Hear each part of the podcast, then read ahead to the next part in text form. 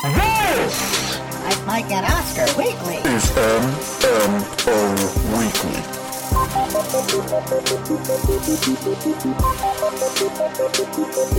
Yes, welcome, welcome, welcome for the first time in quite some time. The show that comes to you once a week. When it comes to you once a week, recapping the Hollywood week that was, getting you ready for the Holly Weird week to come. This is Mike, Mike, and Oscar Weekly. Hashtag MMO Weekly. Hashtag MMOW. I am your co-host, Mike One. This is co-host also Mike. Mike, it has been a while. We're back. Yes. We're well rested. If in theory. all I did was watch movies, Mike. That's all I did for You're going to prove days in a that in a couple minutes. Yes, you did.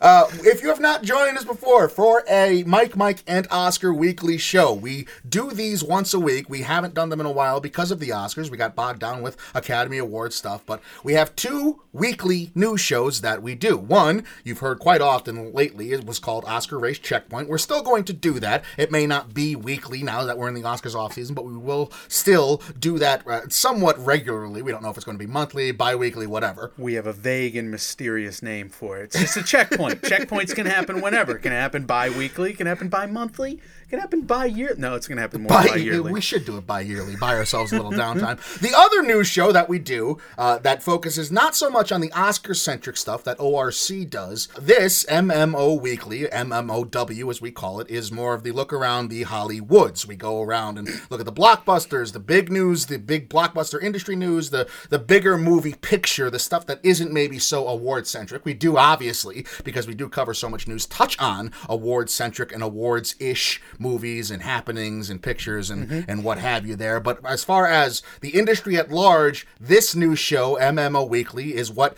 that covers. Now, like I said, we haven't done it for a while because we were bogged down in Oscar stuff. Like also Mike just told you, because we were bogged down and haven't done this in a while, he has a lot of stuff to get off his chest. Mm-hmm. So we usually start these MMO Weekly shows with a segment called What we're watching. Yes, thank you. What we're watching. Now, what usually happens in what we're watching is we will go through and tell you what we've been watching that week.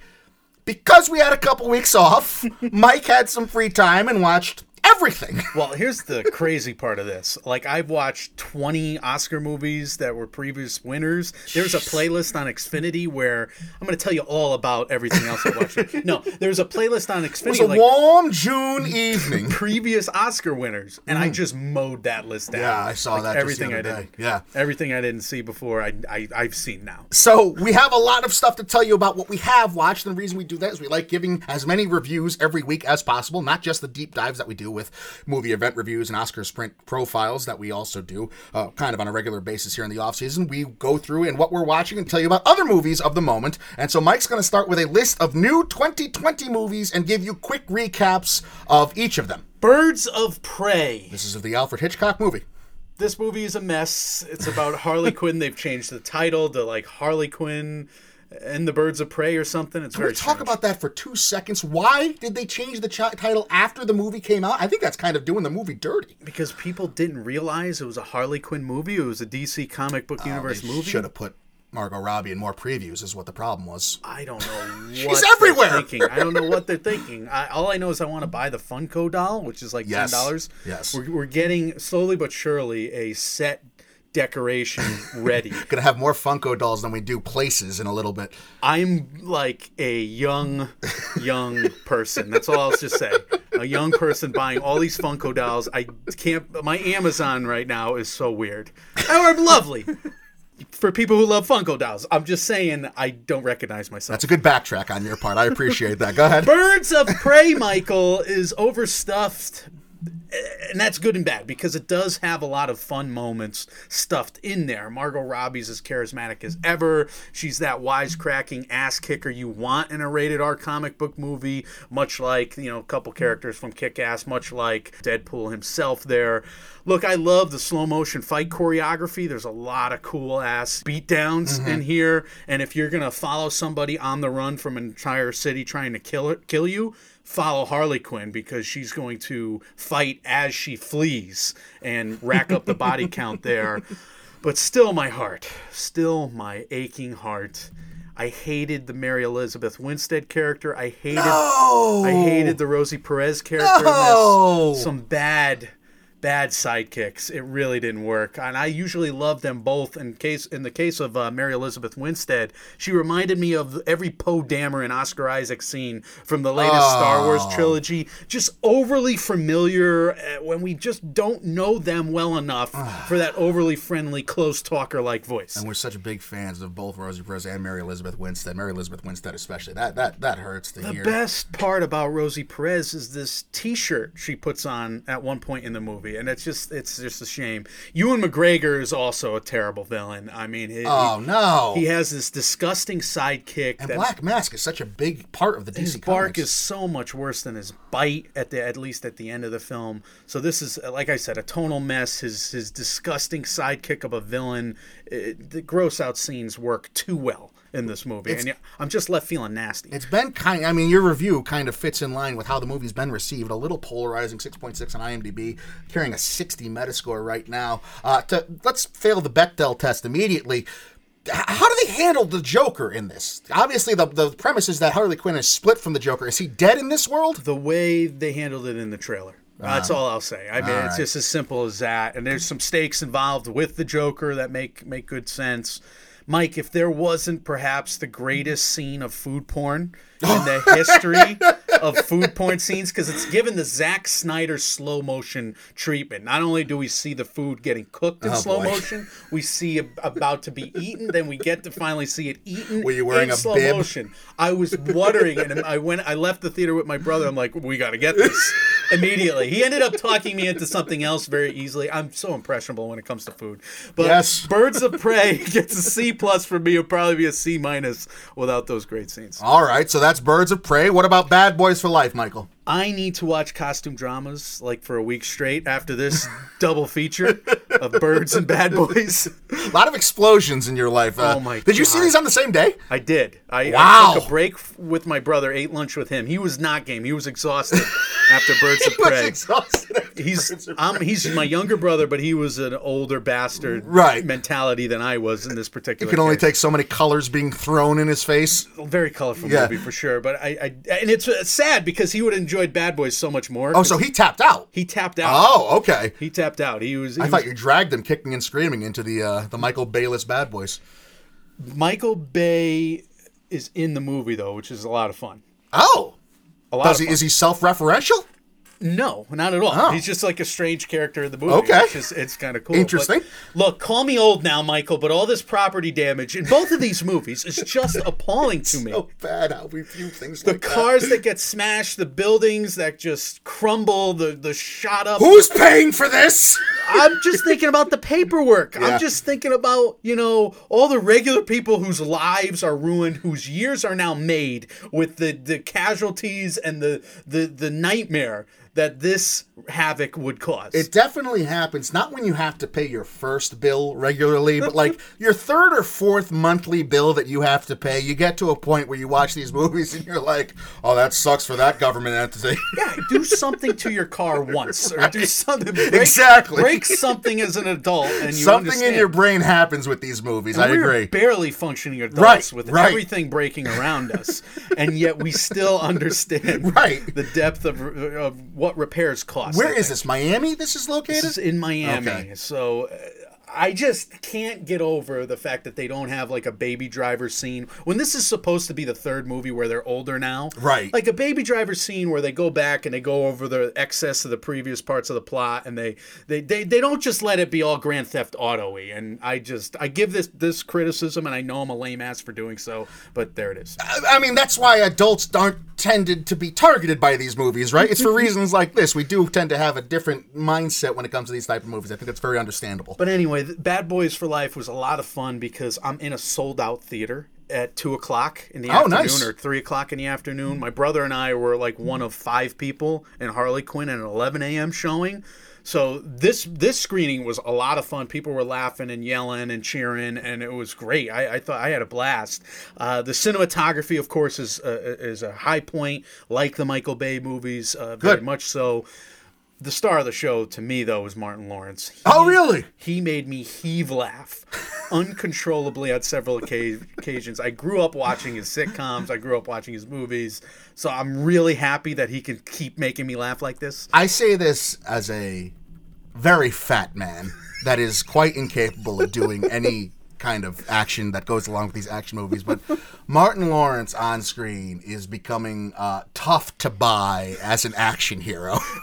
They- they play it up. Okay. They play it up. He's no, he's not moving around too well, and that's fine. It's part of the character this time. Uh, look, the plot is preposterous, though. I mean, this is at fast and furious levels of nonsense, which is fun and also somehow like self-reflexive. So they kind of make fun of themselves. They're conscious. Good. I think you need that much. at this point. Yeah. So you know, if Martin Lawrence is not stopping, you know, the the the funny stuff, and Bad Boys has got one spectacle after another, I can give this a B grade, a solid B eighty four all day. Well, it certainly did its share. We're going to get into the box office update when we go about the uh, review, basically what happened in January at the box office. But Bad Boys had quite the month for itself there. Sir. To all the boys, P.S. I still love I you. I almost clicked on this last night. A few style moments I absolutely love, but unfortunately, this is not the creative and adorable charmer the first To All the Boys was. Oh. I still like the characters, uh, but without the novelty of how the first movie like refreshed some rom com tropes. Mm-hmm. This movie just becomes predictable and silly and just another rom com, Mike. No, that's not. Was this the was the first one the Keanu? Cameo? No, you're That thinking of Always. Be My Oh, Man. yeah, I am. Okay, all right. Th- This is a totally different series. This is a series that's actually selling some subscriptions for Netflix. I- I'm curious to talk to Andrew more about it at some point from the Nomcast there. But I enjoy the performances from these young young stars like Lana Condor and Noah Centineo. They really are charismatic. They're fun to root for. But the the plot is just like Hallmark Channel-y. Sorry, mom. It's just not good. It's a C plus at best. Uh, that's the problem I have with the genre. Yes, I think that goes in line. Another Netflix movie. Horse Girl. So Alison Brie is a kind, socially awkward woman in a dead-end job with few friends and a love for horses. And then the plot kicks her in the face. I'm Good, kidding. good. I'm kidding. I wish I could, Mike. I'm kidding. I wish I could write a review like that here. It would have been less depressing. Just one good horse kick, and this movie's are off and running. No. I won't spoil what happens, but it was engaging. It, it's kind of boring. Horse Girl does showcase more talent from Alison Brie. Like she's terrific again, and it's no surprise after like all the movies she's been doing and the, the wrestling show that we love. There, uh, what's Glow. it? Gl- Glow. Thank Yeah. you. Uh, I'm such a fan of hers, and I, I still give this movie a C plus, even though I hated watching it. It's nice to see her flex her muscles too, her creative outlet muscles, and playing the kind of character that I don't think she's really ever played before. With, I had kind of like a problems- mentally. Uh, Yeah, I had problems with the exposition, and then they explain it all later in the movie. Oh, good, So good, it makes all a lot right. of sense. Uh, but still, like it, I'm I'm frustrated in Act One. I'm frustrated kind of throughout. sure. Speaking of frustration, um, Miss Americana. This is Americana, Sarah Connor. Yeah, Miss right. Americana, The old the Roseanne family. Taylor Swift documentary. Now, This one's gotten legitimate Oscars buzz already for documentary feature, which means, of course, it will never be nominated. Th- That's true, and it should not be nominated. Oh, okay. I agree with the uh, stuffed shirted uh, documentary film branch in our hypothetical brains right now. The moments I remember from this movie most are the awkward ones. How Taylor Swift is like dealing with such ridiculous levels of fame, but. I wanted to watch her in those moments more. I wanted to watch her struggle more. Like those moments are few and far between. Like a prime example comes with reciting this melody of one of her hit songs, what would become one of her hit songs to mm-hmm. one of her producers. And it offers a moment of excitement, but that's like fleeting. It can't drive the story. So I expected more from like the director of 20 Feet from Stardom, Oscar winning music Yeah. documentary, or, or one of the producers. I forget who made this, but the, the movie just felt like it stayed at arm's length to what she's really going through in her daily life because it's not about her daily life. It's more of like this highlight reel. So it's just a puff piece more so than. well, I mean, they're trying, they're giving you glimpses of some of the Right. But that's the most stuff. frustrating type of movie is when you have like the door is open to something far more intriguing and you refuse to burst through it. it's not deep enough. Yeah. I, I wanted more depth, and I, I think like if you had Alex Gibney going into this, or if you had Right. You know one of these other you know Oscar-winning documentary uh, filmmakers. I guess, but then again, they had an Oscar-winning filmmaker. Maybe she is just this this superhuman person that doesn't really show anything on her sleeve, and this was the best they can get. I don't know. Who's the target audience for something like this? Is it just Taylor Swift fans? I mean, or is it people who are they trying to make new fans? That's a great question. I, I think like when you show a Taylor Swift fan in this movie, Mm-hmm. I'm saying, what the fuck is wrong with these people? Oh, like yeah? what is going on? These fans are out of control, and Yeah. they're like, they Yes. don't, the fans don't come off well. Let's just put it that way. Well, I mean, yeah, I'm I not mean- saying anything about their fans. They'll probably all swarm me. I, I've heard of these fandoms being able to do Well, they're well intentioned, but very maniacal at times when they have a chance to express themselves I have nothing them. against Taylor Swift, nothing at all. I, I don't know her that well. I know a couple of the hits, but look, when Bill Simmons calls Miss Americana a documercial, I Yeah. think that's right on, and it, this felt like a commercial, a highlight reel. But even so, so I'm I'm I'm more bugged out because if it's a commercial, you would think it'd be targeted to her fans. So I don't know where. Maybe they need to think of that. Trying to get where new fans? Yeah, where is this? Where's the target of this? Where's the eye, the lens of this supposed to go? it's still a B minus. I mean, it's worth watching. I, like, but no I, no Oscar legs. You're saying? I hope not. Okay. I don't think so. A, a documentary that might get some Oscar legs is Uppity, the Willy T. Ribbs story. This what is, a name! This is about uh, one of the very first uh, pioneering African Americans in modern day professional motorsports.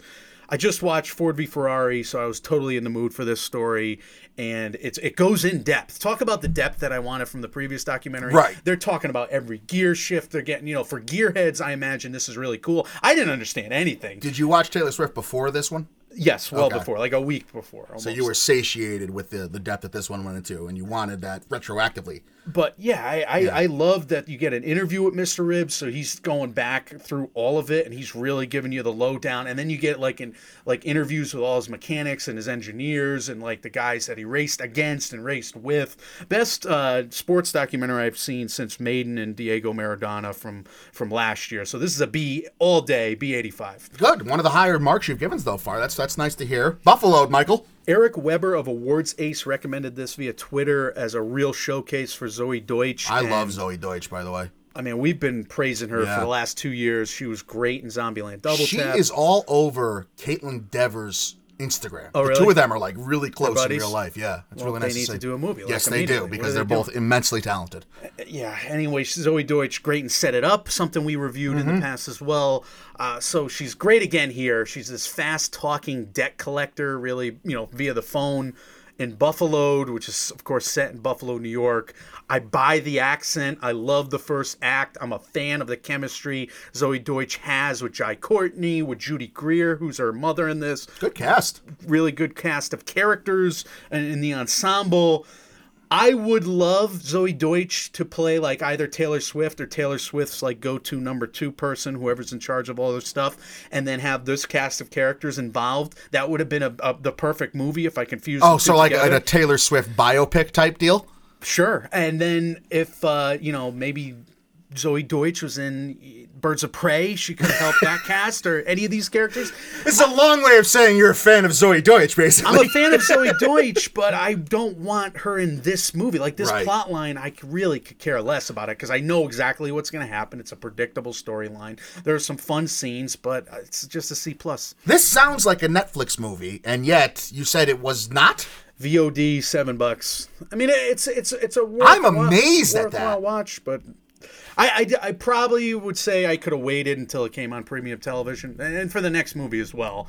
But Okay. I, I uh, you know I wanted to see it and Zoey Deutch is very good in it so Wow, I'm shocked that's not a Netflix. I'm, I'm surprised there was a studio willing to put money into this type of film, just because it seems like such a because Netflix is owning that mid to low budget space right now of all these kind of unique original features. it wouldn't I wouldn't be surprised to see a movie like this come to Netflix. Maybe a year from now, who knows? Another one like that is Come to Daddy. This is an Elijah Wood horror thriller directed by Ant Timpson. I watched the preview for this, and I don't even think I could have stomached what's going on with it. It has moments of brilliance. Oh, really? Not gonna lie. good. lie. And there's some great scenes. that- Like the the daddy son scenes are crazy. And then you have this strange story that you really want from an indie horror thriller or whatever this is. There's some dialogue that feels real. And I liked how they, you know, kind of bump up against convention and horror cliches, and they kind of just say "Mm, that's not how it would be done in our, or that's not how, how it's going to be done in our movie, you know? Right. And, I, they kind of they, they they definitely you know do a little meta commentary on the genre but this plot it just unravels into this coincidental and anticlimactic thing that i just can't buy at the end of the day so it's like good setup good middle B minus still because the ending's not great. Elijah Wood is someone who's been kind of doing more horror too. He did the remake of Maniac a couple years back, which also I think ended up on Netflix. But Yeah. I I don't mind him in a horror role. I think he can pull off creepy. Well, I'm tired of talking. I agree with you on Elijah Wood. you got a bunch now, Mike. Please stop talking. Uh, we could talk about some stuff that we watched together, Mike. Uh, now, Netflix, The Killer Inside, The Mind of Aaron Hernandez, uh, kind of a unique take because we're very close to it. I mean, Bristol, Connecticut is actually where my brother lived for a few years, right down the street from where this all happened. Yeah, we've ta- I've talked to coaches from Yeah. Bristol Central there. Uh, this one hits home a little bit. Yeah. I'm a high school football coach, even still. So it saddens me that it, it That's that tough. stories I hear about him as a young football player getting in trouble. It seems like they let him get away with a lot. Yeah, I, I mean, I don't know how you don't. You, you know, like it's one of those circumstances where he. It seemed like the home life was very, very difficult, and when you don't have a solid base at home, we see it time and again. Not to, not that it's an excuse for anything that happened, but it's an explanation of how it kind of got to this point. It's interesting how this movie dances on the line of making excuses for him because it doesn't, but Right. it almost does. Right, there's I would this agree with that. Haunted sexuality of the man. There's the likely CTE. There's the drug use. There's the upbringing, like Mm-hmm. you said, where his father was very hard on him, or he wasn't disciplined by his coaches. Whatever. I mean, there's there's the blame game that's almost happening, but then they kind of leave room for a lot of counter arguments. They actually bring on guests you know, and they have interviews with people that are like the counter to where he went. Right. Like, you know, Aaron Hernandez went this way, and these other guys suffering through the same crap went and totally, you know, in, in the in the right way. I don't even know if he realized what he did because he's, you know, there's snippets from the jailhouse phone calls. He's on the phone with his agent and he's joking about getting a, a sponsorship deal with Smith and Wesson. You know, like he's, it's, it's just a very bizarre everything. It's a bizarre explanation. It's a bizarre scene. It's a bizarre crime.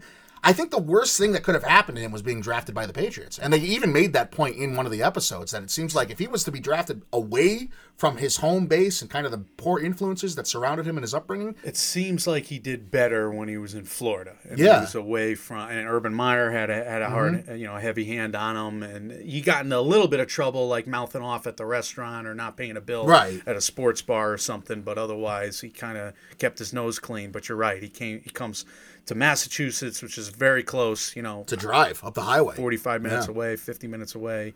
And yeah, he's he's he's he broke bad. It's Tough. It's a tough watch. It's a tough watch, I would say. It's a tough watch. I've seen documentaries about this before. Mm-hmm. So I, I knew a lot of the stuff. So I guess if you're coming in cold, you'll like it a little more. Right.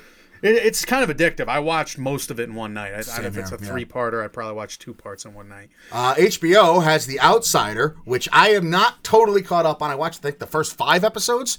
I haven't watched. You say there's six out now. You've watched them all. I watched them all. I love the first two. Like the first two are just So good. procedural kind of the police procedural. Yes, so good. Oh, And now, I can't tell if I like it or not. I can't either. but I have to know what happened. Right. It's one of those. It's addicting, but I can't. I, I get very frustrated with it every episode that passes because I'm like, it's kind of like when I first started watching The Leftovers. Like, what? What? What?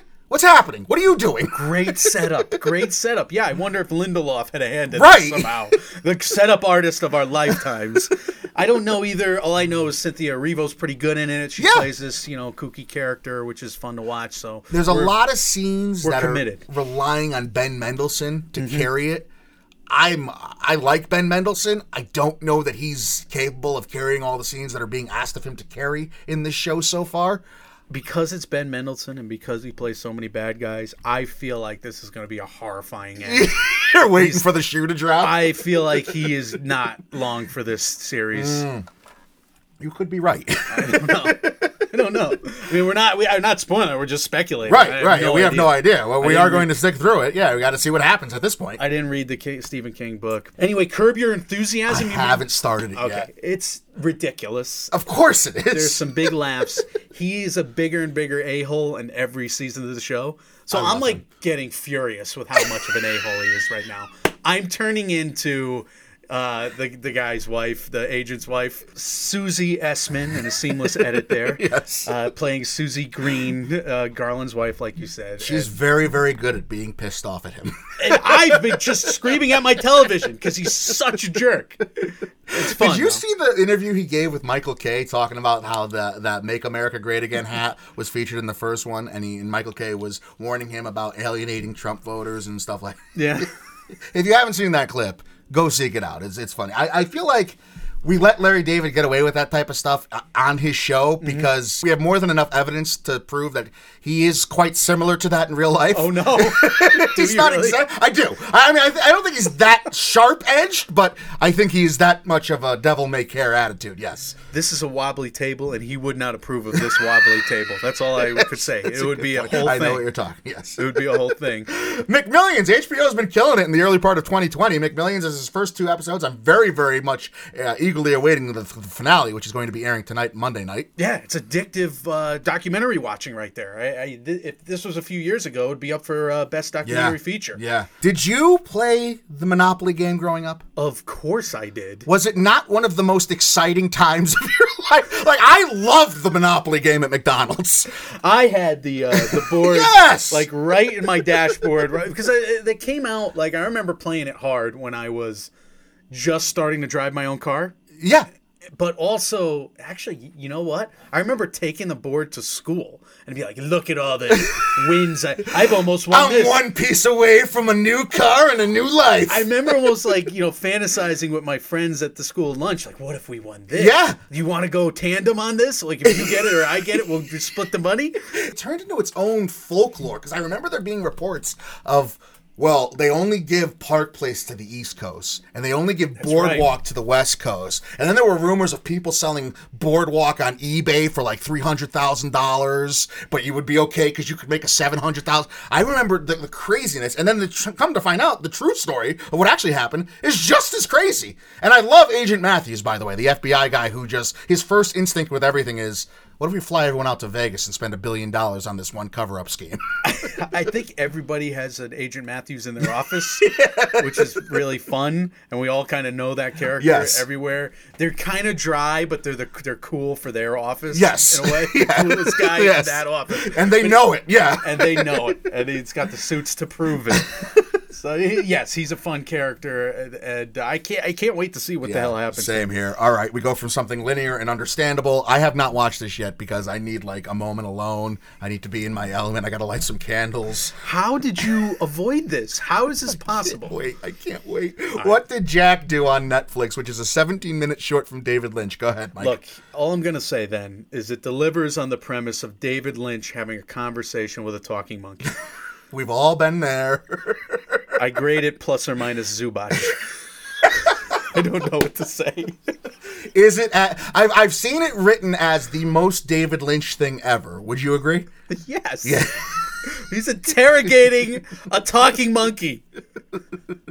I don't know if this is. I don't think this is a spoiler, but the the first thing I read about it Mm-hmm. was that there's a scene in this where the monkey turns to the camera and says, "Go fuck yourself," and I that was all I needed. Pretty sure that's true. I don't remember. Check plus plus in my book. All right, that is everything uh, from 2020. Pretty much everything, literally, uh, on TV and film that we have missed out on in covering the Oscars. We will transition now with our first "Do You Care" of the new year.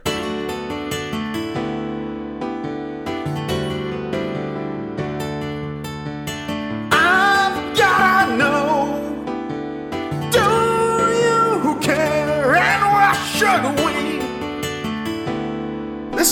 Care segment. This is where we take other news stories of the week and we ask each other, do we, should we, or will we care about them? The way we start every Do You Care segment is I take my own little talking monkey here and also Mike, and I ask him about the upcoming releases, new in theaters and on VOD. So coming wide this week to theaters, Mike, we have The Call of the Wild, which is a book everyone is familiar with, question mark? I don't think I ever read it. That's a shame because Yeah. it's a damn good book. I'm mad at all your English teachers right now. Uh, Did you read it in school? Of course I did. That's where you. I, I, I might have, but I don't. Rem- yeah, I don't think I ever did. Limited release this week. We have Emma, which we thought might have been a wide release originally. Now, a lot of people should be mad at the both of us for not reading that book because that's Jane Austen, that's classic, and we've avoided this for years. Now, I'm wondering if this is going to be a Little Women scenario where I actually go and see this movie and love it, or if We've liked the trailers, The trailers have been funny. Bill and we Nye, like the talent. Yeah, Anya Taylor Joy. It should be a lot of fun. It could be a lot of fun. could be an early Oscar contender for, if nothing else, costume design too, because the the Academy could be lustful for a period piece to actually hold on to, which they didn't have this year. We're going to review it in one way, shape, or form. Yeah. I think I got to take my mother to go see it at some point.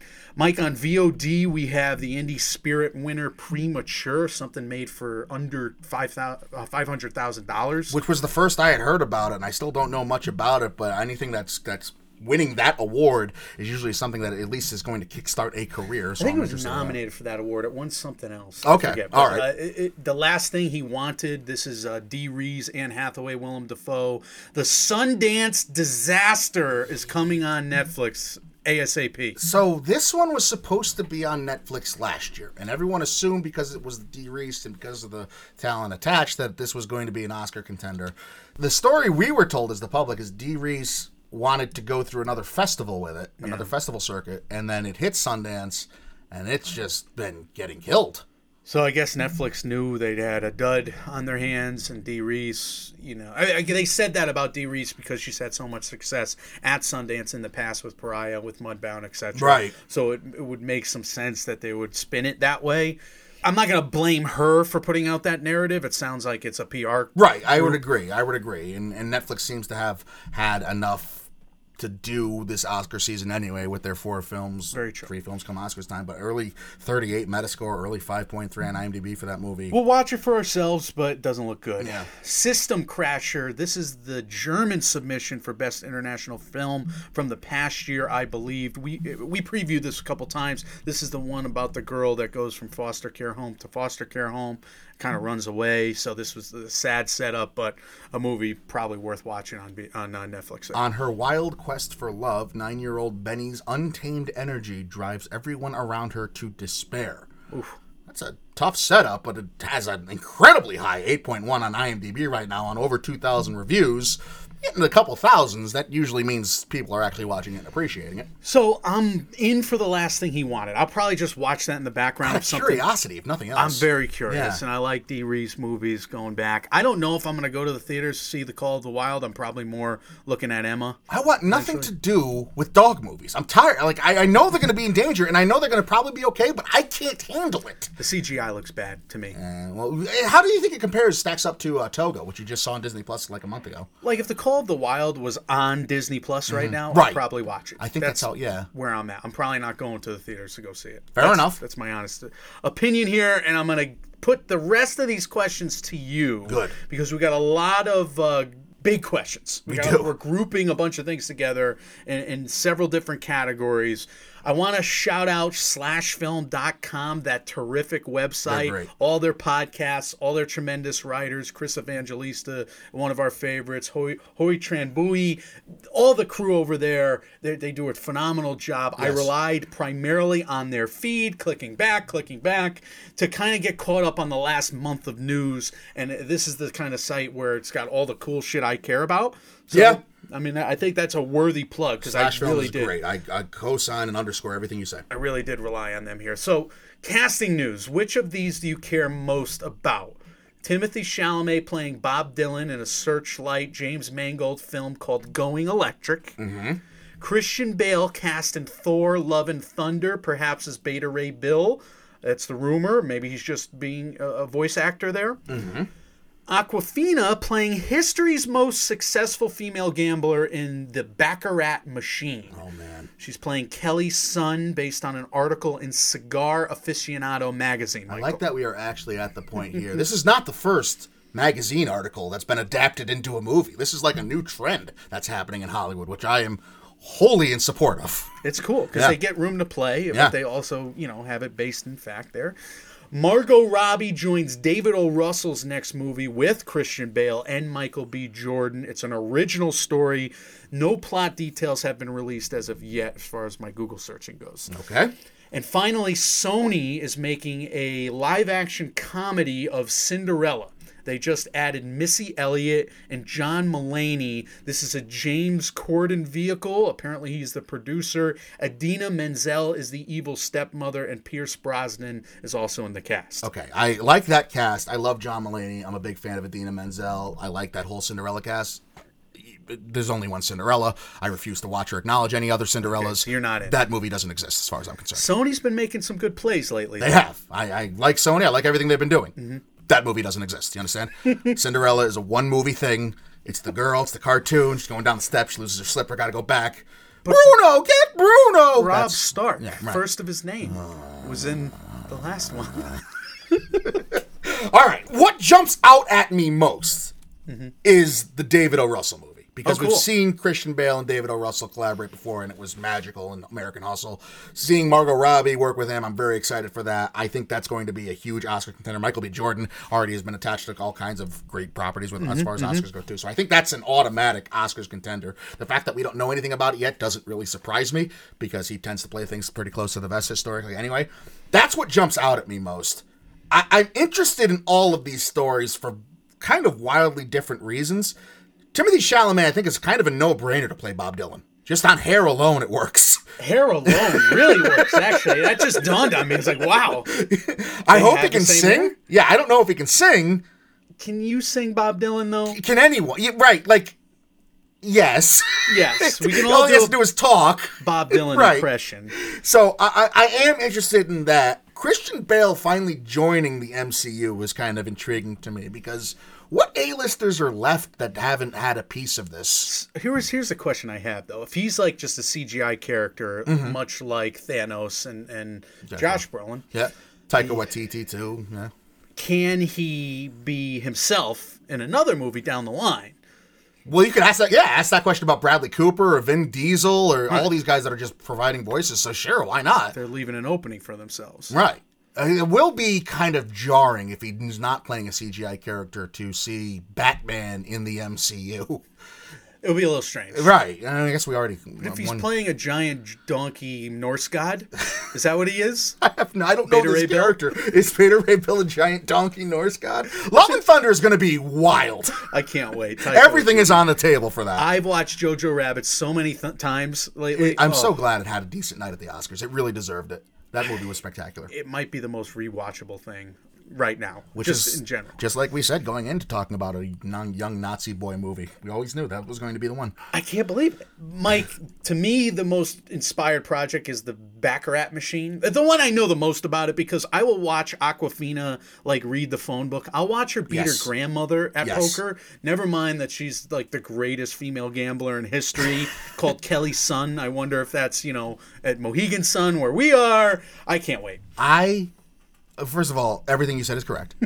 Uh, Awkwafina is immensely talented. I'm very happy to see her new. I haven't seen it yet. I don't know if it's out yet, but that new Comedy Central show she's starring in. Yes, I wanna I'm excited for all of that. I, I'm excited for her in this role. I loved Molly's Game. I hope this is kind of akin to that because I, I really was a fan of Molly's Game. Also, I know people who might have a gambling problem. Baccarat. Okay.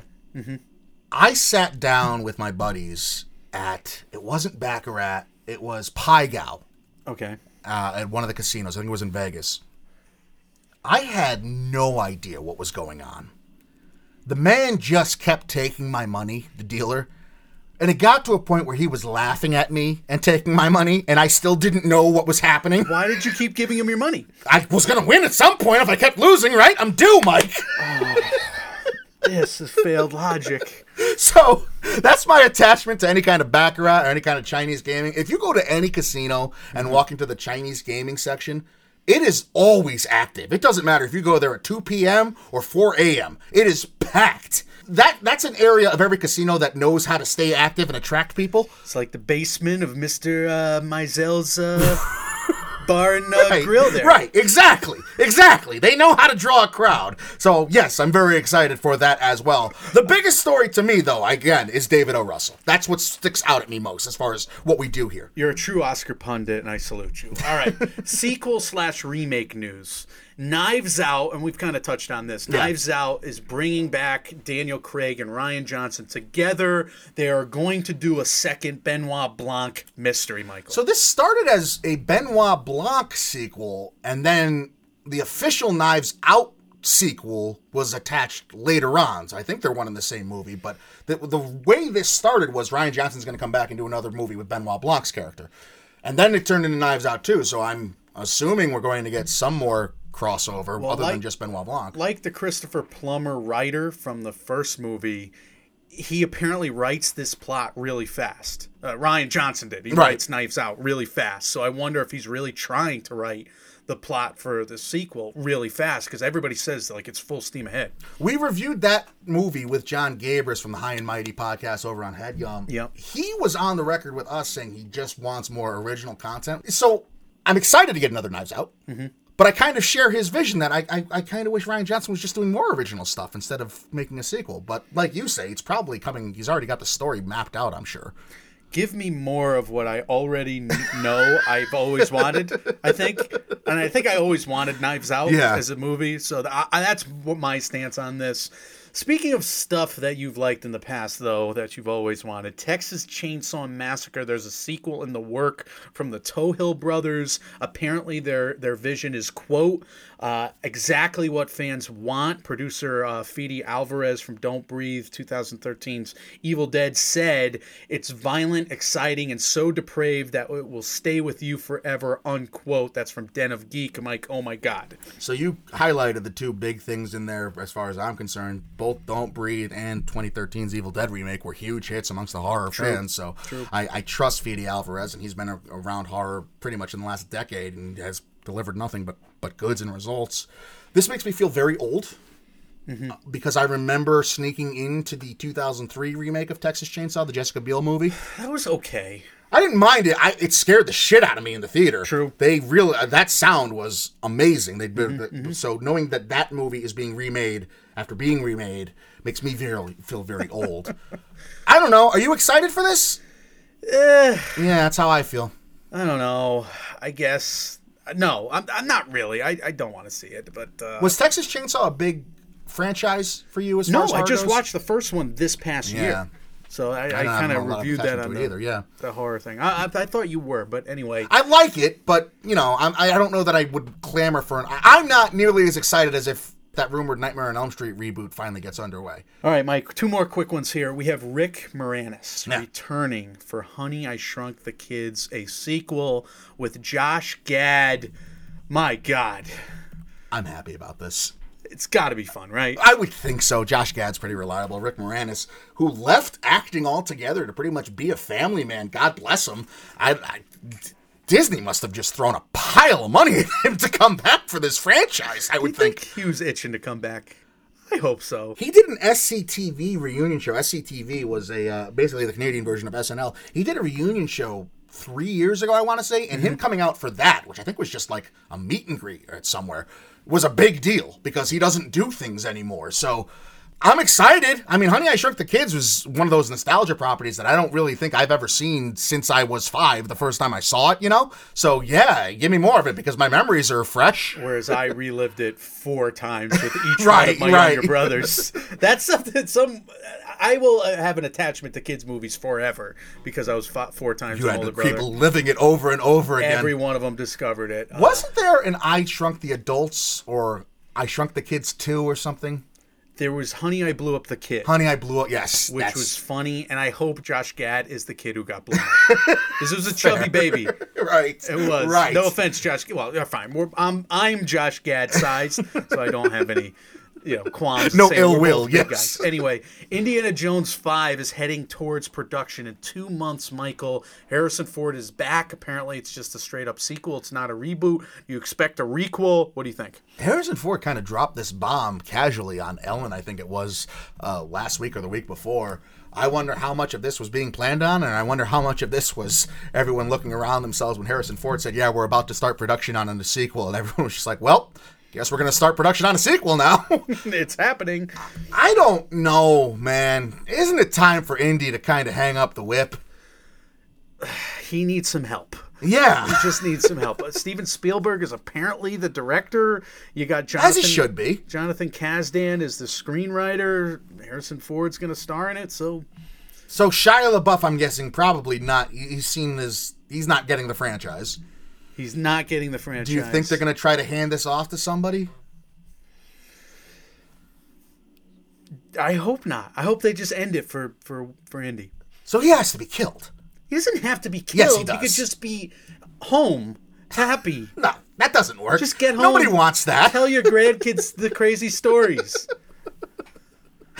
Be a professor. Have the Dexter ending where he just turns into a lumberjack. I don't even care that that's a spoiler because that ending sucked. I know, didn't know that. I stopped watching Dexter. That show got you so did the bad. right thing. All right, couple uh, director stories here. Olivia Wilde is directing a biopic of Olympic gymnast Kerri Strug. All for it. This was a huge. I remember where I was. Yeah. What I was doing watching this. too, this was a huge moment in American history. Uh, yeah, and Olivia Wilde. We're excited to see her do anything after what happened with Booksmart and her rights, her bidding rights for her directorial efforts going up to basically any studio that wanted her, and the price went way up. She's got another original property that Mm-hmm. I think she's doing that was auctioned for. Anyway, Guy Ritchie officially joins Aladdin 2. I can get a little more cynical about this. I still haven't seen the original. You broke okay. down and said it wasn't bad. It wasn't terrible. Yeah, after all the, we gave it a lot of flack on previews. We did, but Will Smith was really effing cool in it. I, Yeah. I kind of liked it. Dee Rees is going to direct a Porgy and Bess adaptation. Is this something I should know? It's a big, uh, big deal in the, the, the theater. What is it? I don't know. Apparently, it's out right now. Like you can watch a Met Opera reenactment or a Met Opera version, like at AMC right now.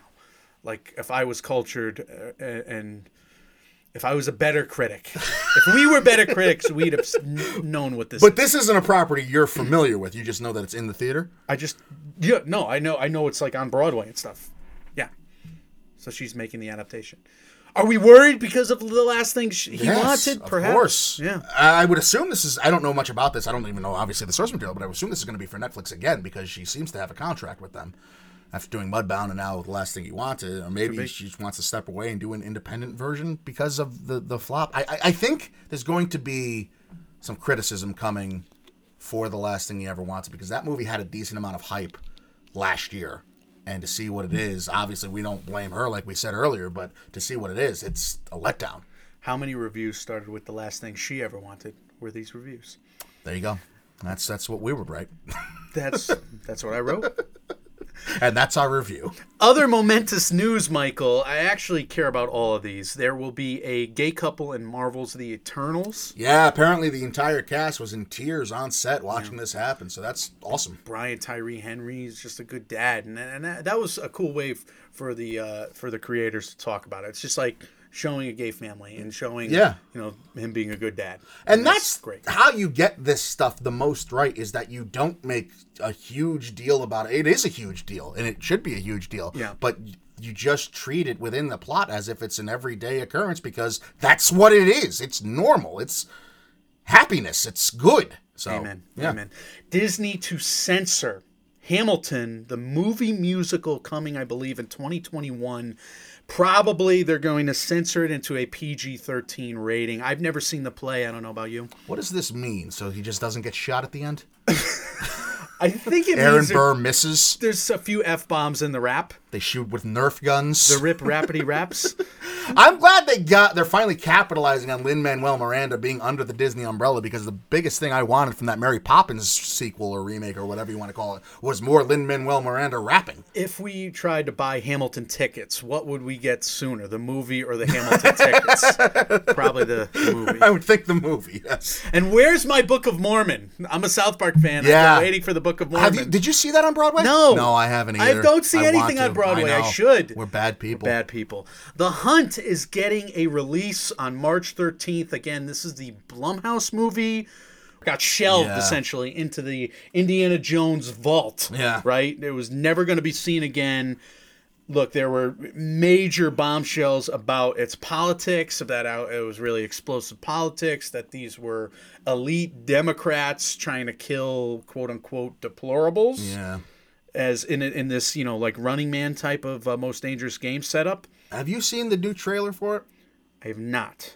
So the new trailer, for those of you who haven't, is not at all like the original trailer, which you would figure would happen. But there seems to be they gave away a twist because the new trailer is Hilary Swank, who was the elitist final boss character essentially from the first trailers we were given, explaining to people that it was all a joke and that this was all just for fun and it wasn't real within the premise of the movie. the it- hunt wasn't really a real thing. It was all characters and all people acting.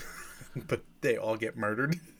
so uh, yeah, I don't know. I, I don't know if that's supposed to be the big reveal at the end, and they're giving it away in the trailer. But I'm that would be quite the twist. right. I agree, and I think it's smart if that is the twist, or at least close to the twist. Except we're spoiling it right now. But yeah. The trailer is. We're not. I mean, they're giving it away. They're telling you about it. So I think that's kind of intriguing because it went from a movie that I kind of think I know to, well, how are they going to pull this off? How, what wish I- sense does this make? I wish I didn't know that. You're going to run into it. It's it's everywhere online right now because they're trying. Universal's trying to capitalize on this momentum that they have. I'm gonna have to reserve my judgment here. I hope it's a good movie. I hope it's not offensive, and it's just another Blumhouse movie that's good. I just never want art to be censored. I don't think this one should have been pulled originally. So yeah, I'm with you. Netflix is going to allow users to turn off the autoplay function. Mike, is this good?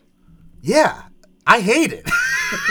Doesn't? I think everyone does not like the There's a autoplay. ticking clock on my Right, screen. I have to click the button. I can't listen to the credits. Well, I let me have s- to keep watching. Let me see what this movie's about as it just starts on me. I don't want to watch it right now. I just want to see what it is. Sometimes they give you trailers in a way. That's okay.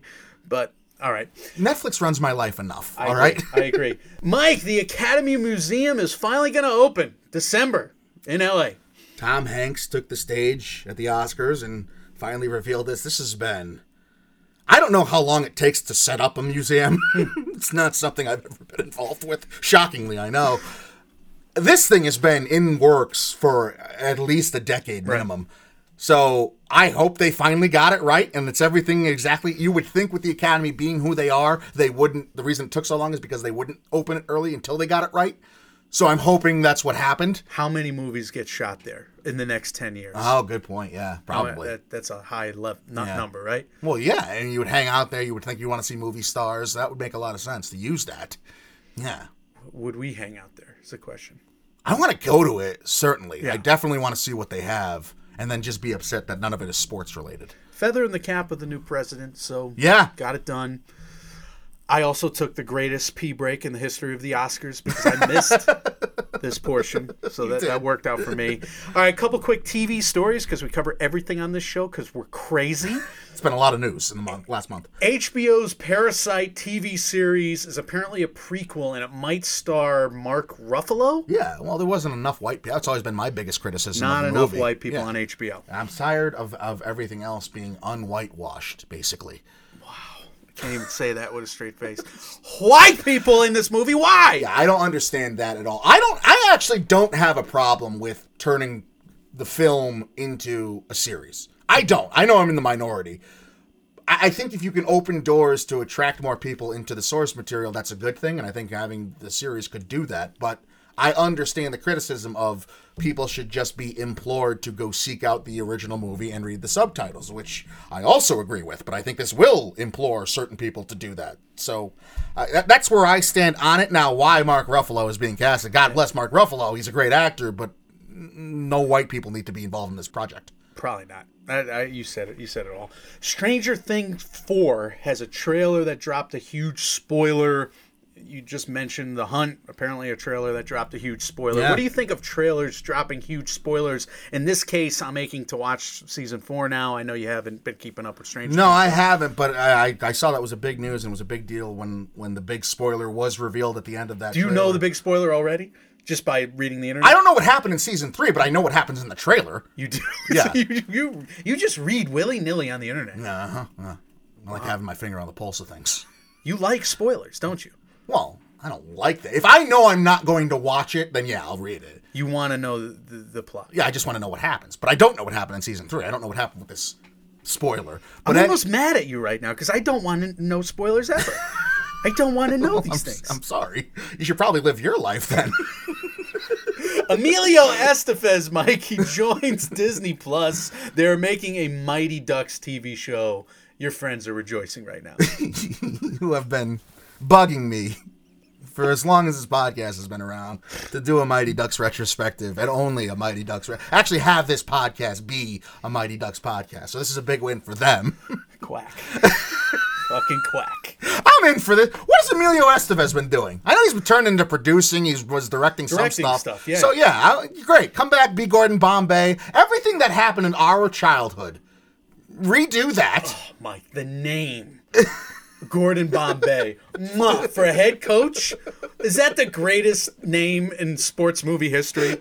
Probably. It's up there. It's a really good one. I agree. Probably. I agree. Now they have to bring back like Josh Jackson at some. Don't they have to? Do, they won't bring back Goldberg because he's not doing well as a person. Probably not. But can I get back to Gordon Bombay? Oh, you didn't. We weren't ready. Willie Mays. Hayes I'm sorry. or Gordon right. Bombay. Those are the greatest sports movie names. Willie Mays Hayes is a great one. I agree. Anyway, uh, you're you're right about everything I, I, you're said. I was just fixated on that writing prowess. That's tremendous. Cynthia Erivo is also going to play Aretha Franklin on like that Genius TV show. Could this take some flair away from Jennifer Hudson's I had the new movie? exact same thought. Respect. I wonder if this is going to kind of undercut. If there's going to be too much Aretha. You know, hope not, because I hope not great. Too. just- Right? Exactly. I hope they concentrate on different things. But we were so hyped seeing that trailer with Jennifer Hudson. It was just a teaser. It wasn't even a trailer. Jennifer Hudson kind of making her introduction as the Aretha Franklin character. I think both actresses could be phenomenal doing Mm-hmm, it. I, I don't want to. I, I know I said earlier that Jennifer Hudson is the logical pick. I stand by that. But I'm intrigued by the idea of Cynthia Erivo doing it, and hopefully they can bring different things to it. But I think there is definitely that concern out there that maybe one will lead and bleed and take away from the other. Maybe you know, once one portion of her life, her origin story, Right. The other one's Hopefully something like that happens. Yeah, Friends is uh, gonna have a reunion special on HBO Max, Mike. dude, AT and T is not playing. They're not They're playing. not playing around with this. They are going for the jug. This is going to be huge. Huge. I. I may. I was going to buy HBO Max anyway, but I may have bought even if I wasn't just for this. I'm not even the biggest Friends guy in the world. I just getting all those talents back playing those characters. I think is a huge deal, and I cannot imagine the money they must be getting. It's only supposed to be a one-hour special, so you're not getting like a whole reboot season or even a mini series or anything. You're getting basically one episode, but nonetheless, these are the six people that all negotiated together went on NBC to get the same salary raise at the same time to make a million dollars per character per episode mm-hmm. at the end of their Friends run. So you got to be shelling out $5 million a head for this. What if they rebooted Joey, the television series, after this? Here's a $5 million for each of you for the Friends, and here's 75 cents, Matt LeBlanc, for the Joey reboot. It could be like episodes on Showtime, which I watched a couple series of, which is pretty It got high marks, episodes did. And Matt LeBlanc, when he was able to be Matt LeBlanc, is a very charming uh, individual. Joey was a mess. I'm sorry. Yeah. Joey, I remember watching it and being like, this is not Friends. Well, that's a huge Do We Care segment. We have a box office update for you all now. All right, let's go right into it. Mike, Frozen 2 is the highest grossing animated movie of all time. It makes some sense. Uh, January was a big month for Oscar movies. 1917 won a weekend or two there, late December, early January. Then Bad Boys for Life won three weeks in a row. I don't think any of us thought it would be this kind of a monster that it's turned into, but props to them. They're already nearing $400 million uh, worldwide with a pretty much 50 50 split 182 8 to 187 domestic versus international. there's still life in that franchise. it's, it was a fun watch and it was sold out. And Yeah. two o'clock showing at the mall, which was which was great. Birds of Prey uh, not doing as well. Eighty-four million dollar budget, one forty-five worldwide in, in terms of its total gross after like ten days or so. Sixty-one and eighty-three are its uh, cuts of that box office. So $84 million budget, doing 145 already on its first weekend, essentially. I know people are like clamoring to call this a flop, and then there's other people who are getting mad at the people clamoring to call it a flop. It still may break even at the Yeah, end of the it's day. gonna. I would think it would. 145 worldwide right now, Last weekend it was projected to go 50. It went 33 on Oscar weekend. which is a step down, which Right. y- you can't avoid. That that's that's a yikes moment, I think. True, but it's still 145. It's still off doing 84. well. It's, going to doing do okay. for itself. Making hundreds of millions of dollars. Sonic the Hedgehog, Mike, is winning this weekend. It's going to make 68 four day. Oh my God. This With- is the biggest story to me. wow.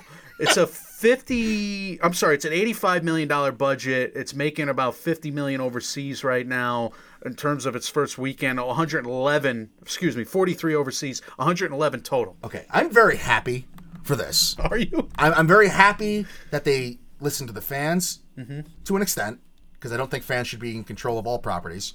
Uh, um, but I am happy that they redrew Sonic to make him look more like Sonic that we all know. Okay. I I hope my hope genuinely is that they didn't overwork their animators and writers and everyone attached to this behind the scenes and just kind of kill them to get this out in the three month delay or four month delay, whatever it was in between when it was supposed to be released and when it is now. If that didn't happen, then buoy for everyone. Yay. Good job. I'm happy to see this is a success. I'm happy to see it's being received well. And I think there is, as I've said many times, this lush area of video game movies that can be made that can be kept away from Uwe Boll and given to people that care about the properties and can make money on them. I love Ben Schwartz. I love James Marsden. I love Jim Carrey. I will probably end up seeing this. I'm actually curious to go see it just for Jim Carrey. Yeah. Just to see the wacky impression of Yeah, uh, Dr. it's been a Robotnik. long time since we've seen Jim Carrey go full ham. He's going full ham in those trailers. So I was curious to see it yesterday. I thought it would probably been a better, you know, double feature than what I did, but If they do it right, that has to be a movie you watch on speed. well then. Let's go and look at the rest of the week's box office for you folks right now, you good people listening. Fantasy Island, which is a horror film, uh, 12.4 million. The Photograph, which was the romantic uh, comedy, or it might just be a straight up romance Yeah. between Lakeith Stanfield and Issa Rae. I have so much more desire to see the photograph than I do Fantasy Island. And this is someone who hates rom coms and loves horror movies speaking. and another seamless edit. I was wondering how the photograph did at the uh, in terms of Rotten Tomatoes. It's got 75 percent, oh, good. I didn't even know that. I just know I'm a big fan of Issa Rae and Lakeith Stanfield. better than Downhill, which got 40 percent. Downhill has been getting crushed, and you have it number six at the box office right now, five and a half million. It has not been received well. It has not been reviewed well. It did worse than that, Mike. It got 10th on the four day. Oh, 4.6 is what it found. Makes no sense to me. Force Majeure, people loved. Will Ferrell and, and Julia Louis Dreyfus, people love. The trailer's kind of funny, but I guess it's just an awkward movie to come out around Valentine's Day, I guess. People want a happy film. Anyway, 1917 was in sixth. Parasite got 5.5 million, and that is now up to 175 million worldwide with the Oscar bump there. What would be your fantasy that you would ask for on Fantasy Island? Nothing on this island. Apparently, it all goes to horror. Yeah, right. But if you had one, if you had like, would it be the Knicks winning a championship? Let's just say you wouldn't fare so well in this horror movie. No, I'm already sick all the time. Is that what happened? no, you would be fine. That was a good answer. Let's go to some trailer thoughts. Trailer thoughts. All right. Trailers, we're going to review them. Going to be a little bit of a quicker trailer thoughts because we missed a month, so we're only hitting the biggest ones Right. as opposed to throughout the week. So let's start with the first look at the new Batman, Michael. New logo. I love the score. Yes, score was good. Score was good. I never had an issue with Battinson though. I mean, that jawline alone is going to be able to do handle it. Some some outlet ranked the Batman jawlines and just God bless the people that had were had to write that. God damn you for reading it because I they will didn't. keep I didn't writing read it. it. I didn't read it. I didn't They will click on keep it. writing it if you keep reading It It was just like the Batman jawlines ranked. It's like good. This Yeah. is a good Batman jawline. Let's just say I'm jealous. I'm very excited to see Battinson. Yes. The French Dispatch. This is the new Wes Anderson movie. It seems messy, like you were telling me. This looks it looks like a mess. It looks like vintage Wes Anderson, It does. though. There's It- like a lot of goofy jokes. There's, it happened a mile a minute. I didn't really have time to study it yet, but I want to. 2020 is going to be the year that kills Six Degrees of MMO. Because everybody is in Yeah. this movie, just like everybody's in Dune, just like everybody's in Tenet. We're going to have to disqualify the year of 2020 movies. We might have to. We're in trouble. This movie looks like a mess. I can't wait to see it, but there's a there's a whole title screen of people in this that's just it's three columns. It could be a glorious mess. Yes. We'll find out. He hasn't made a bad movie No, no, yet. I'm sure it'll be great, but it's just like uh, for the eyes. There's a lot going on. to me, his worst movie is still Bottle Rocket, and I, it's not a bad movie. Mm. I, I mean, I know the the one with the train wasn't great. Adrien Brody. I wasn't. Cr- eh, I was gonna say Moonrise Kingdom wasn't great, but it was good. Eh, it's I tough. like it's tough. Yeah. The Jesus Rolls. This is about uh, John Turturro's character, directed by Turturro himself. It's about the Big Lebowski, essentially, the, the, that spin-off character. How nervous are you for this? I'm a horrifically Yeah, me nervous, too. like because I don't want them to ruin Lebowski. I don't want them to even take any shine away from the Lebowski Fest that I dream of going to someday. uh, I hope. I mean, they better retcon the backstory on the character from the movie. Obviously, you can't make a whole movie about that guy. There's a lot of a lot of red flags. There's a lot of traps that could be had in this. I wasn't thrilled with the preview.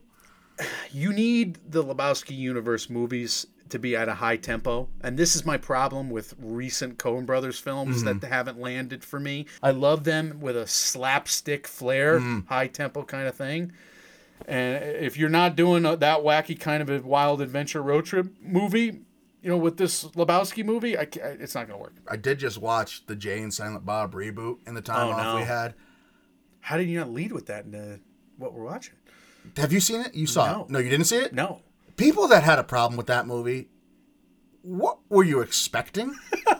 and I'm hoping that's what this is with the Jesus rolls. I'm hoping that it's if people have a problem with it, if it doesn't, look, I, I'm hoping it's because people aren't ready for another Big Lebowski. I, I I'm with you. This has to hit a certain tone in order to be a success for Lebowski fans. Mike, they buried that Jay and Silent Bob movie. They buried it to the point where it came out in theaters for like two days and VOD. Like it's like a direct to video. It's kind of a cool backstory of it. They it was partially crowdfunded, so like I don't know what, what the ins and outs of it were, but I don't know what people wanted from that movie if they weren't happy with it, with what they got because it was exactly what every Jay and Silent Bob movie has ever been.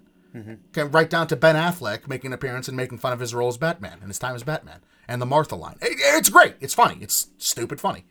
I hope this is too. Jesus rolls. I hope this is more than stupid funny, and that's the danger of this movie. The Jesus rolls. I might not. I might not like it unless it's great. Yeah, well, I could see that side of it. I'm like you, though. We have the same fear. I'm just very worried that this takes away shine from the Big Lebowski universe. Morbius, Michael. Yeah, Morbius. cool. Uh, cool song. That old song that penetrates the trailer. I like the way they slowed it down and sped it up. That Beethoven song. Yeah, I'm I'm excited because of the stinger in the trailer. Yes. This character we're getting from the Spideyverse Yes. there, which I'm pretty happy about. Me too. I laughed at the fact that this is basically a dramatic comic booky version of a scene from Ace Ventura 2 when nature calls. Die, devil spawn! he throws a torch. I love that scene so much. I really like that movie. That movie's cool. It was funny. Yeah, Stupid. It's so bad. probably But- will like it more than Morbius. and I think we're all ready for Vampire Leto. Like we've been ready for ten years since the vampire fad started. Yeah. How has he not played like ten vampires It's a by good now? point. Like a rocker, also, you know, I mean, a great actor. How has he not done this? Uh, no, I'm with 100 you. I'm times. with you. It seems to be tailor made for him, so I have, I have the highest of hopes, especially because of what they are doing. Obviously, in the stinger, like you said, if you haven't seen the trailer, go seek it out. Um, I have concerns, It could be awesomely bad, like yeah. like but it's supposed to be right. If it hits that, that's what it's supposed to be, and that's clearly what Sony is doing here. Is they're trying to get this new Sinister Six built up to battle Spider-Man. I can appreciate that. Are they going to battle Spider Man though? Or are they going to turn into the Suicide Squad?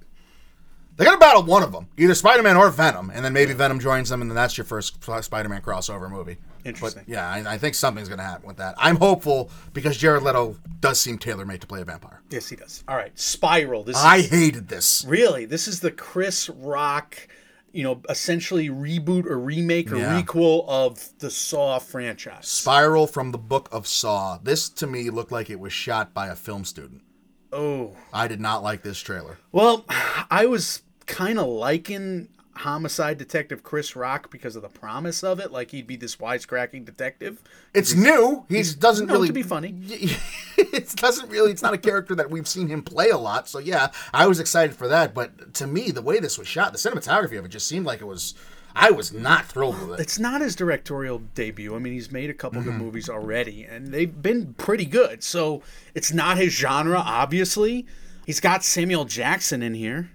I, do you shit? Did you see what I'm talking about? I don't know. I can't explain it though. It just I seems, watched it once quickly. I didn't study it. Ah. I was going to be higher on this one than you. I, I I'm rooting for this movie. I want this to do very well. I'm rooting for it as well. I like that we have these A-listers in Hollywood that are taking control of these properties that haven't been touched or done well in a while. I would like a Saw movie not to gross me out completely every 10 seconds and be more of a uh, Cerebral, whodunit, yeah. more of a police procedural kind of serial killer movie rather than just the one gross out scene after the next. So I'm with you. If he's going that route, I'll kind of be into this more. I'm with you. Uh, Chris Rock, the producer of this, Darren Lynn Bousman, is the director. He has directed Saw 2, so he has. Oh no, Yeah. because Yeah. I thought Chris Rock directed it. No, he bought the rights. He's got the, he's the producer. I uh, He's starring. I'm hopeful. He bought the rights to star in I uh, Spiral. I hope. I have hope. You and Morgan Freeman. All right, Billie Irish, Irish, Billy Irish. Billie Eilish uh, d- released her song "No Time to Die" for the the next Bond movie. This one kind of sticks in my head. Do you love This this? was great. Yeah, it's pretty good. I, I one of my friends said he hated it. I'm like, this, you're an idiot. This, this is fantastic. Does anybody care what old people think about this song? We're old people now, or is Oh, that uh, that's a good point. Yeah. Do, She anyone- doesn't. Certainly doesn't care. No, she doesn't care. That Oscar gif is my nightmare. she the way. is going to be massive if she's not already. Like the first or second woman to sweep the Grammys like she did. This is going to win an Oscar. Do you think the Oscar gif helps her? The the looking weird when somebody mentioned some old name that she didn't know who it was. Or did we? I don't think I've we seen like, that gif. You're such a teenager. She is like she has no attachment to anything that we have attachment to. She's like 17 still, and she's crushing it. Well, everything she does, her songs. I've said it for a while. I've been tailor made for horror movies, but I mm-hmm. think this fits right in alongside. Uh, it's not as good as the Adele one. It's not as good as Skyfall. I think it's better than the Sam Smith one that won the Oscar over the Lady Gaga song. We're gonna have to do something with all the songs. Yeah, we should. I don't know what what yet. No. We can't ignore all those songs. That's true. a lot of great songs for the James Bond character study coming your way. That was a shameless way to uh, get a plug in. I like it, and I like that song too. I like Billie Eilish. Finally, we Yes. have our audience interaction segment, Six Degrees of MMO. Mike. Yes. So we asked you a month ago, knowing that we would probably take uh, some time off from MMOW here. Uh, if you've not followed us on Twitter, please do so. We are at MM and Oscar. We're Mike, Mike, and Oscar as well on Instagram and Facebook. But we put out a challenge every week when we do MMOW called Six Degrees of MMO. And what we do is it's the old Six Degrees of Kevin Bacon game. It's just that we will give you the tent poles to go through. You also don't have to use six degrees. You can use as many or as few as you want. You also don't have to use only movies. You could use anything because we like to have these fun and creative. Now, a lot of people recited the Emily Blunt, Antonio Banderas, but I was a tough hard ass this week. I didn't include any Good. of those. Good. Because I I said you had to go through a seagull. now, it could be a seagull Yep. or a seagull like the bird. Could be the lighthouse or it could be Alfred Hitchcock's movie. Because the lighthouse had come out on VOD the last time we did one of these. It could be Jason. it could be an empty McDonald's parking lot. And people did all of these things. So we're about to go through our submissions. The first thing we usually do is the efficiency awards, Michael. Yes, Mark Burgundy at the one Hansen, H A N S E N. Emily Blunt was the girl on the train. Another girl on a train. That's the tone we're going for here. Was Ann-Margret in The Train Robbers with George Segal, who was in Look Who's Talking with Bruce Willis, who was in Four Rooms with Antonio Banderas. Great job. We're off and running. Robert Doherty at Robert Doc 1984 said Blunt was in A Quiet Place with Noah Jupe, who's in Honey Boy with Shia LaBeouf. LaBeouf, who's in Eagle Eye with Billy Bob Thornton, who's in Intolerable Cruelty with Geoffrey Rush, who's in Finding Nemo, Nebo or Nebo. Nemo with Mine, mine? Mine, mine, mine? Seagulls, and Willem Dafoe, who's in Once Upon a Time in Mexico with Banderas. I love those Mine Seagulls, by the way. That's a great entry there by Robert Duck. I allowed more inefficiency in this efficiency award Right. because it was funny and it made me It's laugh the tough. Yeah, it- it's a tough. Yeah, I, I. Yeah. Paul Britter at Brutal Tripe. B R U T A L T R I P E there on Twitter. Emily Blunt is in Sherlock Gnomes. Why? with Michael Caine. Caine is on Deadly Ground, in On Deadly Ground with Steven Seagal. Seagal is in Machete with Danny Trejo. Danny Trejo is in Machete Kills with Antonio Banderas. Excellent. Teresa Seidenberg at Wookie Lova, L O V A, said Emily Blunt is uh, sister in law of Stanley Tucci. Tucci was in Who's That Girl with Madonna. Madonna was in Truth or Dare with Antonio Banderas. Aunt Onio Banderas was the namesake of the aunt who helped Paul Rudd in Ant Man, apparently, uh, but was eaten by a seagull. I love that. Great job, I should have probably picked that as a winner, perhaps a winner. That was I love that entry. the Cloudy Critic, uh, same name on Twitter at the Cloudy Cri- Critic. Blunt stars with Dwayne Johnson in Jungle Cruise. Dwayne Johnson starred with Kurt Russell in Furious 7. Russell starred with Steven Seagal in Executive Decision. Seagal starred with Danny Trejo in Machete. Trejo starred with Banderas in not Machete Kills, but Desperado. Executive Decision might be one of my favorite Steven Seagal movies. Might be my only favorite. Well, how do you choose, honestly? I could choose. And I mean that literally because they're all the same movie. the Man Who Knew Too Much Award. This goes to Jordan Beck at Doctor underscore Magnifico. Mm-hmm. you know how to spell that by now. Emily Blunt was in Mary Poppins Returns with music by Marc Shaiman. Shaiman was a writer on SNL with Jon Vitti, who also wrote for King of the Hill, starring Stephen Root. Stephen Root, of course, is in Finding Nemo, with the Seagulls, voiced by director Andrew Stanton, whose co director Lee Unkrich made Coco, starring Benjamin Bratt, who was in Miss Congeniality with Michael Caine, a lot of great scenes in that movie, who was in Batman Begins with Cillian Murphy, who was in Breakfast, Breakfast on Pluto, directed by Neil Jordan, who made Interview uh, with a Vampire with Banderas. That is truly a man who knows too much. I don't think I knew that Andrew Stanton was the voice of the seagulls from Finding Nemo, despite all the work we did in the I. Pixar uh, rewatch series we did last summer. The Golden Sidecar Awards, Mike, for sidekicks here. I see. This goes to our old buddy Wojciech Vyshore, Swamp Thing over there on Twitter, played by CGI Emma Stone is his name. Emily Blunt is in Jungle Cruise by Jaume Collet-Serra, my apologies if I mispronounced that, who did The Shallows, one of the best seagull related movies of the decade, according to The Ringer. Very true. With Blake Lively, who's married to Ryan Reynolds. Reynolds shares the last name with guitarist of the band A Flock of Seagulls. In a movie, the SpongeBob movie Sponge Out of Water, Antonio Banderas played main villain Burger Beard, who literally has a flock of seagulls as his sidekick. All right, so that's where we start from the Movie Marathoners podcast at Movie Marapod. I reviewed the decade of Best Picture winners with Monty over there. I had a lot of fun. Go listen to that and all of his other podcasts.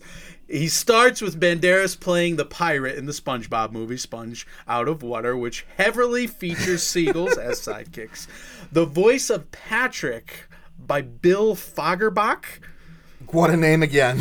plays Jason Segel's dad in How I Met Your Mother. He's Dauber from Coach.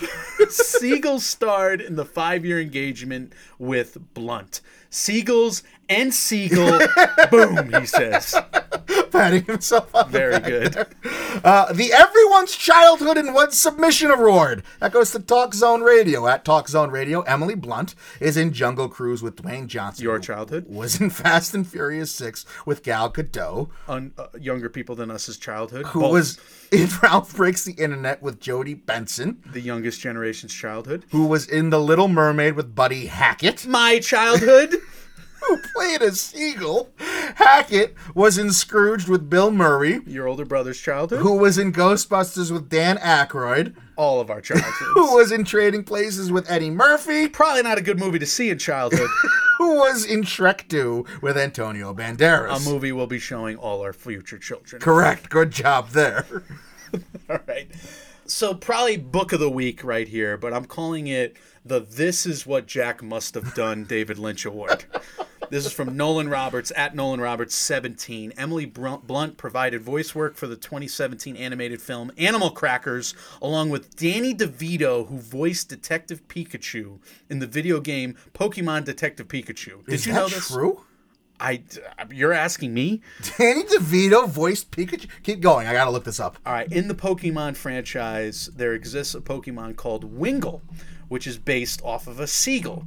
The word seagulls appears in the title for 1970 Spanish horror movie Night of the Seagulls, directed by Armando de Ossorio, who also made 60s spaghetti western Grave of the Gunfighter which stars Spanish actor George Martin, not to be confused with author George R. R. Martin, best known for writing Game of Thrones, which also it's still going, which was adapted into a TV series which featured Sean Bean.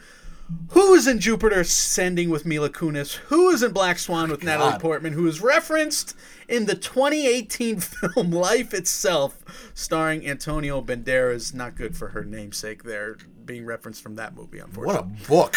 Wow. a lot of references there. As far as the Danny DeVito Pikachu mystery, uh, I couldn't find the definitive answer because there seems to be a lot of stuff written on it, and I didn't have that much time to read just now. But I can tell you that the, if you type, type in Danny DeVito Pikachu and you look at some of the headlines of the articles that come up, one is Detective Pikachu team tested Danny DeVito. Uh, another one is Danny DeVito actually did voice Detective Pikachu, Pikachu, sort of. And the third one is Danny DeVito has no idea what Pokemon is. so running quite the gamut there of things. Google uh, Google layout with a punchline. Set up in a punchline. But our winner this week, Mike. Yes. Dark Nook, not his first victory. At Dark Nook Shop, D A R K N O O K S H O P, Emily Blunt is in Edge of Tomorrow with Tom Cruise. Cruise is in Days of Thunder, featuring a street race through a flock of seagulls. the band Flock of Seagulls sang I Ran, which Cruise does in all his movies, including Interview with a Vampire, which has Antonio Banderas in it. That was great. That was efficient. it made me laugh twice.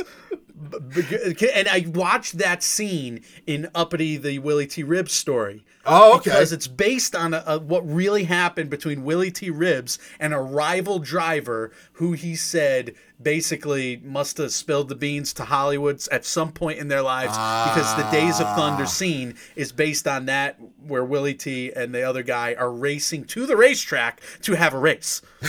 the race before the race. So it came full circle for you. I'm a much more simple man. I just wanted someone to reference the band Flock of Seagulls and I ran. And Tom Cruise runs. Yes, that, that, that worked for us. fact These are highly subjective. All your other awards are award worthy. yeah, we probably should have led with that too. Uh, Six Degrees of MMO. The awards, while uh, very prestigious, very subjective. very prestigious because we give you a throne and everything. yes, good point. I almost forgot. So let's talk about the throne that starts. Uh, you're only going to get a half a month because it's February 16th, but we can do it for a couple weeks. Let's start. The throne has to be a heart shaped, one of those cheap motel love beds, right? Look, I'm not thrilled to say this, but the throne is made of stale French fries. Stale French fries. and there are seagulls I see. all throughout the skies circling, and they're about to come down on you. So you have to have a plan what you're gonna, how you're gonna deal with these seagulls. Okay, so we have this giant motel, gross motel, theme roomed, Not heart shaped bed made of fries in the middle of an empty parking lot as mm-hmm. seagulls circle above like vultures. Yes, All right, that's that's, the start. happening. That's what Dark Nook one. so that'll be the six degrees of MMO championship throne for the month of February. Congratulations, Dark Nook. You are the champion and the owner of not only of that uh, wonderful seating arrangement, but also all things bragging rights, six degrees of MMO related. Michael, what do we have for the good people to challenge them next week in this game? We have Anya Taylor Joy, who's going to star as Emma in Emma, going to Noah Centineo. Oh, We're get gonna your Tiger Beat magazine covers out. we're gonna ship them. We're gonna feature uh, a, a Netflix pod in the upcoming week. So I wanted to do something with Netflix, and he is Mr. Netflix right now. But we're gonna go through another shameless opportunity to plug this James Bond character study and say you have to go through a James Bond, I like that. Any of them. any movie, any Bond himself. Video game. Anya Taylor Joy to Noah Centineo through Bond. That is your challenge for six degrees of MMO next week. As for this week and this episode, we are back and we are hitting the ground running. Uh, kind of a longer MMOW today, guys. We realized that, but we had a whole month's plus worth of news to catch up on. So we thank you for listening through and sticking with us throughout. Obviously, as always, what really matters and why we do this is because we want to hear from you. We want to hear your thoughts, comments, questions, concerns on any of the stories, trailers, movies, castings, etc. we talked about here today, as well as anything else we do in the MMO empire here. Do you have any thoughts that you haven't told us yet about the Oscars? Do you have any thoughts about some of the guests that we have on? Uh, and and you have to lavish them with praise because each and every one of them was just were great. spectacular. Definitely. Uh, do you have any thoughts about anything we do here at MMO? You can leave us those. We are Mike, Mike, and Oscar on Facebook, Mike, Mike, and Oscar on Instagram, at MM and Oscar on Twitter, Mike, Mike, and Oscar at gmail.com.com, and on Reddit. We are available everywhere you hear podcasts, including and especially Apple Podcasts. So if you happen to be listening to us right now on the Apple Podcast app or just own an iPhone, if you wouldn't mind taking 10 seconds to go on the Apple Podcast app on your iPhone, that little purple square with the white Centineo sticking out of the middle of it. tap on that, type in Mike, Mike, and Oscar into the search, tap on our cartoon logo when it pops up, and scroll down once to leave us a five star review. It goes a huge, long way. We thank all of you that have and will. And if you could tell your friends to do the same, we will buy you an internet cookie. Michael. What is coming next, and what are some words of wisdom to end? To end? I was going to say to end this week, but it's not. It's the start of the week, so start the week off right for the people. Well, it is wise to prepare yourself for seagulls. I just in general. Just in general, just, in general. I got uh, it's wise per, to prepare yourself for James Bond as the Mm-hmm. James Bond character study. I'm getting used to this uh, whole gig as a guy who like promos stuff. I'd say, Not really good at it yet. no, you're doing fine. It's only been two years. Trying to tie things together with ham-handed logic and silliness that might perhaps infotain you. We we call that our comfort zone.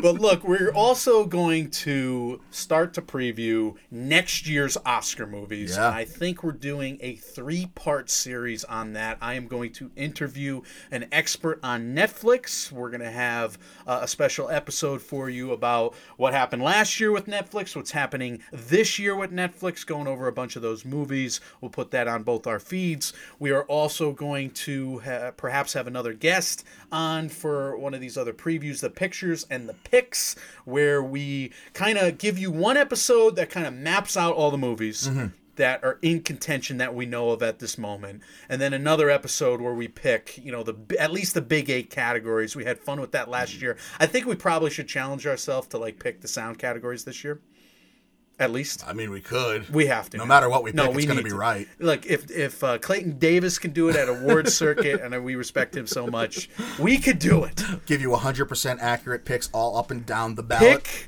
the war or the car movie, shouldn't we?